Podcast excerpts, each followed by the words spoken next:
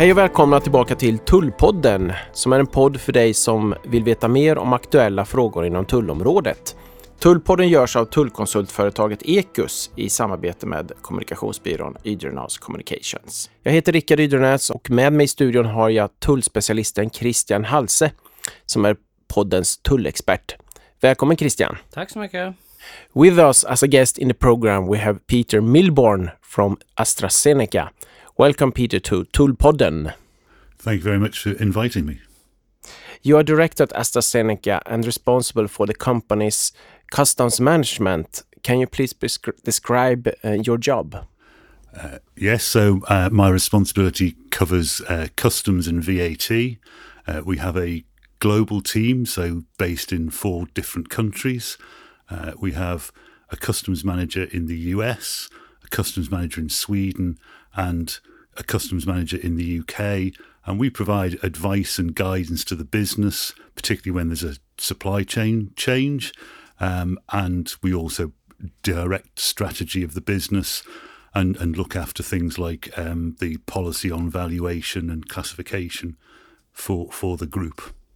And AstraZeneca is a global company. You work around the world. That, that's absolutely right. We we have um, companies in, in 80 countries around the world, um, and obviously a lot of them are involved in importing our products, um, and a, a, small number are involved in exporting as well. The, the main manufacturing sites being in Europe and the US and China. I'd like to start to discuss the big picture yesterday, we, the Swedish Prime Minister Stefan Löfven visited uh, the American President Donald Trump in the White House, and uh, they discussed the introduction of steel tariffs and uh, uh, also tariffs on aluminium. What do you think of this meeting, and what do you think about the risk of a trade war now between the US and the EU? So, um, introducing this type of tariff is is not new. Um, the US introduced similar steel tariffs with, particularly Brazil, a number of years ago. Um, I think it tends to be an attempt to flex muscle and, and show that they're an important country in in global trade.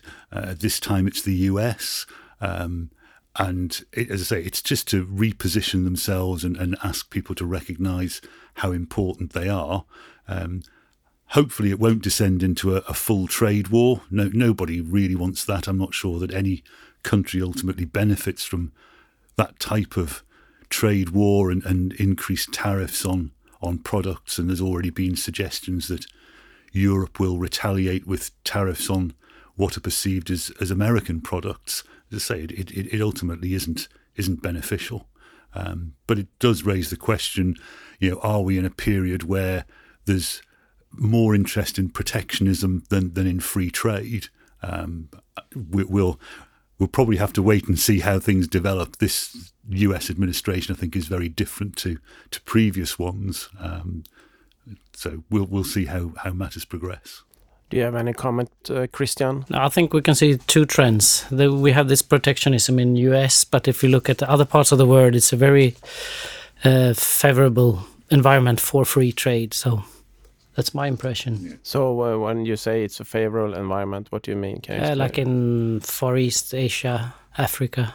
So there is no big sh shift now from free trade to protectionism. That's not the trend, or uh, that's what I read into what yeah. you say. I don't think it's a trend, as I said before. I, I think it's more the US trying to re-establish itself as being a, a key player in, in the global economy, rather than a, a, a, trend for all countries, you know, just protecting their, their own industries.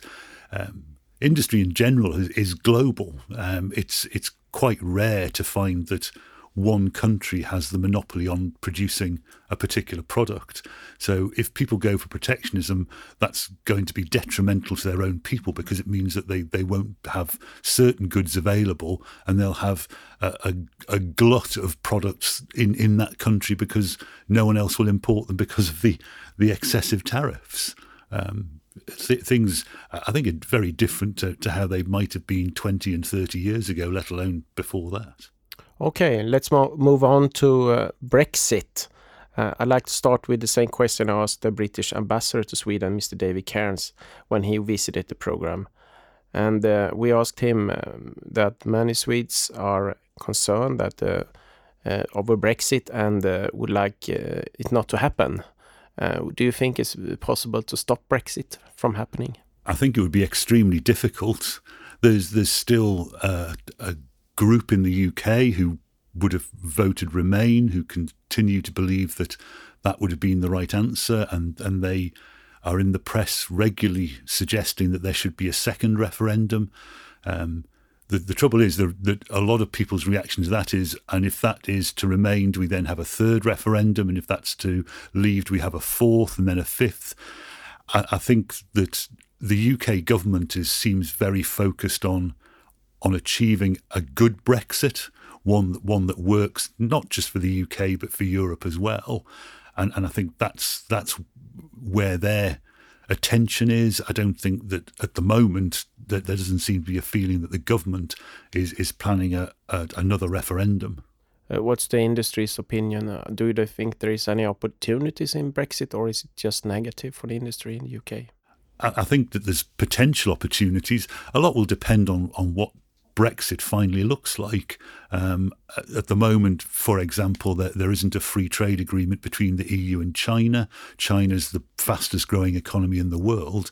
Um, the the question in the UK is would there be an opportunity for the UK to achieve an FTA with China when we've left the EU where they're then negotiating with one country rather than 28 in the way that China has FTAs with Australia with Switzerland and and a large number of other countries um, so I think that's perhaps where the opportunities lie is to increase trade in in those areas um, and and looking more globally and and I guess pushing the UK interest as being paramount rather than as being part of a, a, a more homogenous EU interest. Uh, United Kingdom is one of Sweden's largest trading partners, and uh, uh, the Brexit can potentially have very negative consequences for Swedish companies.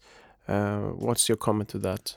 and obviously AstraZeneca is an Anglo-Swedish organisation, a, a, a, merger of of Astra in, in Sweden and, and Zeneca in the UK.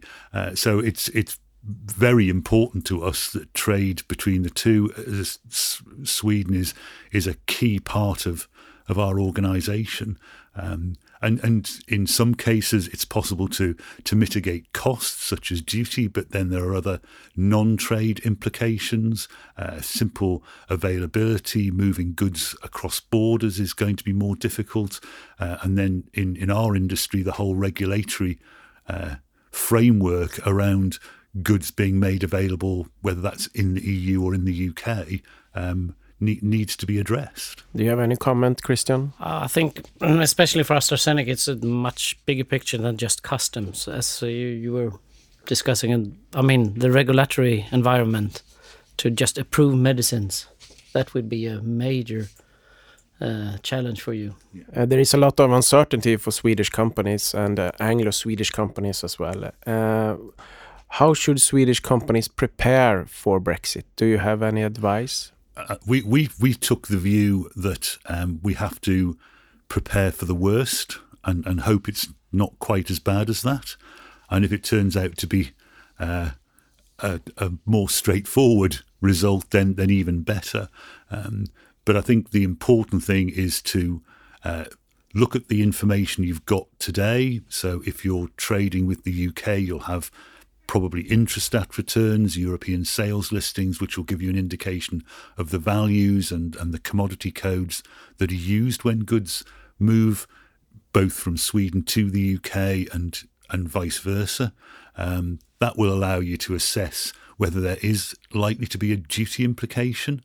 Um, and also the the volume of trade in terms of considering uh, potential delays at the border uh, in order to get customs clearance and, and goods being allowed to come through. Um, what, one of the things that we've tried to do in AstraZeneca is to have uh, working groups that involve people from different areas. So, not just um, tax and, and my team looking after customs, sitting in isolation looking at this, but working with procurement, with regulatory, with operations, with R and D, because that's the only way to flush out all of the different issues that might arise.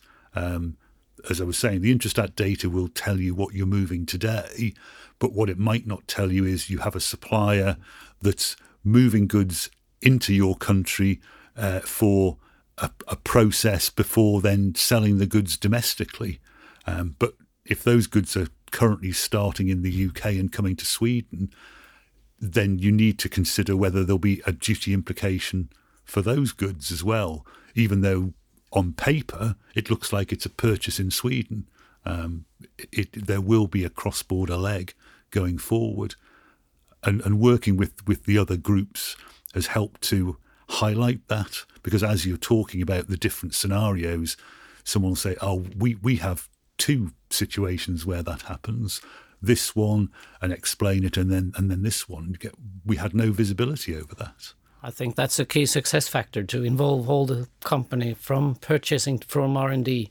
And that's it. That's not only for Brexit preparation; it's for all customs no, strategy that, that, that's absolutely yeah. absolutely right. Yes. But you have done some down to earth calculations. Can you explain what uh, you have done in your preparations for Brexit? Yeah. So, um, firstly, as I say, we we looked at the uh, Intrastat data because that that's a good source of information regarding the types of goods that are moving both from the UK to to the EU and the EU to the UK, and we were able to to assess from that um, which type of product would be subject to duty, uh, assuming that the UK adopts the same tariffs as the EU, which is, is their declared intention, um, and, and also to, to recognise that in a number of cases that there there will be no duty because pharmaceuticals are are typically zero percent, um, but th- there will be situations where where duty will arise, and then the other aspect is looking at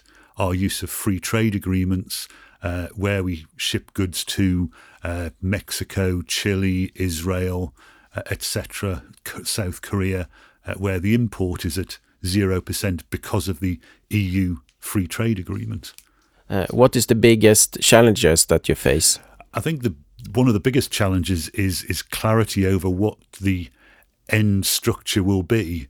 There's still a lot of discussion, uh, I think, in public, both the EU and the UK are taking a political stance so as not to give away their negotiating position. So, it, in some cases, it's quite difficult to establish exactly what the, the final position will be, um, which is why we've we've looked at, at the worst case, established what the cost may be, and then looked at, at potential opportunities to mitigate that. So, for, for goods coming into the UK, um, where at the moment they're duty free because they're coming from the EU. Um, we would look at introducing an inward processing program, a, a, customs program to to remove the duty cost. That that's helpful, but that isn't going to work where we're using EU free trade agreements if it's not possible to grandfather those agreements and continue to use them uh, until the UK have negotiated their own. Um, and I think that's therefore where we see the biggest cost is is the import into the countries that have an EU FTA if the UK is no longer part of that. How significant are non-tariff barriers potentially arising from the UK leaving the single market and the customs union? I think for, for us, um, medicine regulation is is absolutely key. Um, it, everything we make um, ends up inside a human. We we make prescription pharmaceuticals, and they're they're appropriately regulated uh, by the European Medicines Agency. So uh, there's a process to go through in order to quality release those to say that they're they're fit to be delivered to patients. At the moment, we have a lot of medicines that are QP released in the UK. Um, it appears at the moment that in 13 months' time they will have to be QP QP released in Sweden, uh, being our biggest EU. What do you mean by uh, QP release? So, so this is to say that the, the, the, the batch that's been made is of the, the appropriate standard to be delivered to patients. If it if it fails QP release, then then it has to be destroyed. So there is a potential risk that uh, uh, patients in Europe will not get medicine because of Brexit. Well, we're working very hard to make sure that we can do that duplicate testing in the EU as well as the UK in order that, that we can continue to deliver the medicines. But that requires changing our registration with the EMA in order that they recognise that the release is now being done by a different entity in the EU compared to today. And, and, and that is quite a lengthy process. And obviously, all companies that have medicines released in the UK today will need to go through the process of applying to have their authorizations changed. So that means there's an awful lot of work for the EMA to do in, in what's now a very short space of time. And the EMA will move to Amsterdam. It, it will indeed. So they obviously have a, a relocation to go through recruitment. Um, I guess inevitably, not everybody that's currently employed in the UK, the EMA will will wish to move to Amsterdam, so they'll have to recruit new staff uh, and and and deal with with all this administration. Um, so more bureaucracy in the as a result of Brexit.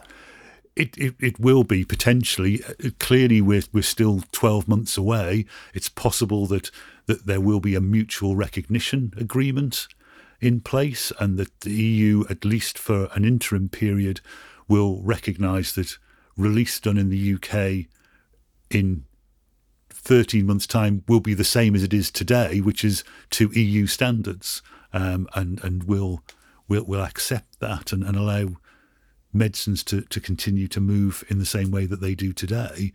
But as I say, we have to work on the basis that that may not happen. So as I say, we're we're doing everything we can to put in place duplicate testing and preparing applications to to change the authorization. I think that's one thing that's very underestimated is all those other regulatory troubles with Brexit. It's uh, a lot of focus, especially within the customs community, on technical solutions on the borders and things like that. But if you don't have the approval from the right authorities, and of course, it's not just medicines either. Food, food in particular, is another another area where it's it's again heavily regulated um, for for health reasons, and, and and that needs to be addressed.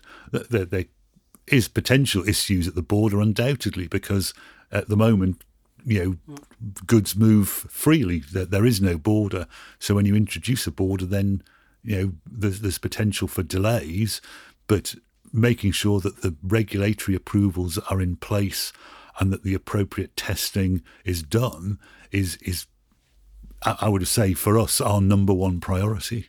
Uh, let's move on. Uh, I'd like to ask you about uh, AstraZeneca's work with the customs. And um, uh, you have a long experience from working with customs in different companies and now lately here with AstraZeneca. And you also, Christian, has worked for AstraZeneca. Yes, a very fantastic company. yes. Um, so, based on your experience, what is your best advice you would like to give to the listeners who works as a custom managers uh, how to manage customs issues. What, what do you say, Peter? So, so I think the um, the first thing is to to be aware of of what supply chains the company has. I know that sounds obvious, but sometimes uh, people don't go to the trouble of of looking at the supply chains in detail to understand where goods are moving and, and, and what processes are taking place in order to assess whether that is the most efficient.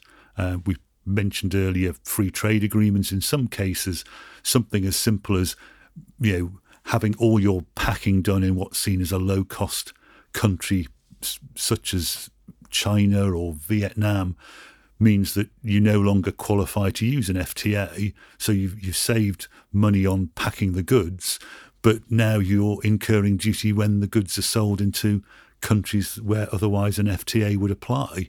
Um, so that's why it's important to get a really good, deep understanding of, of what the company's doing, where it's doing it, and and and what the impact of of that is. Um, it's also important to have a, a good relationship with people in other parts of the business, um, people in the logistics function, procurement, operations, R and D. Again, for for the same reasons, um, and and and looking at opportunities to to save duty, as I say, whether that's from uh, use of an FTA, from the use of a customs program.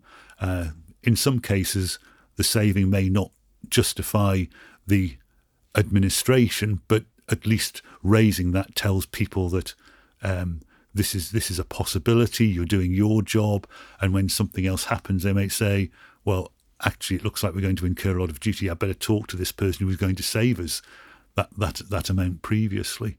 How can you do to raise awareness of customs and trade compliance issues within the company? And I, I, would have said a couple of years ago that that was hard work. All you could do is is look for the opportunity to say we've made this saving or there's an opportunity here. Um, certainly in the UK, I don't think customs has ever had a higher profile. Um, I, I, am now regularly asked questions um, about customs issues at a very senior level to to understand either when there's a, a meeting with ministers, whether whether there's a, a meeting overseas, w- are there any issues that, that ought to be raised? Um, it's it's gained a, a, very very high profile in the UK as a result of Brexit, as people look at the impact, uh, having traded in the UK, you know, I guess very happily for for 25 years with, without a border with the EU. Um, but in the absence of that, as I say, it is just continually raising the awareness by commenting on different opportunities, savings that can be made, efficiencies that can be introduced. All right. Thank you very much for a very interesting discussion. I'd like to thank you for participating in the program, Peter. That's fine. Thank you very much for inviting me. That was very interesting. Thank you, Christian, for your comments and uh, advice. Thanks, så mycket. I nästa program av Tullpodden så har vi Maria Ranka från Stockholms Handelskammare som gäst. Så det ska bli intressant att träffa henne, eller vad säger du Christian? Ja, det ska bli. Tack för att ni lyssnade. Tullpodden ges ut av tullkonsultföretaget Ekus i samarbete med kommunikationsbyrån Ydernas Communications.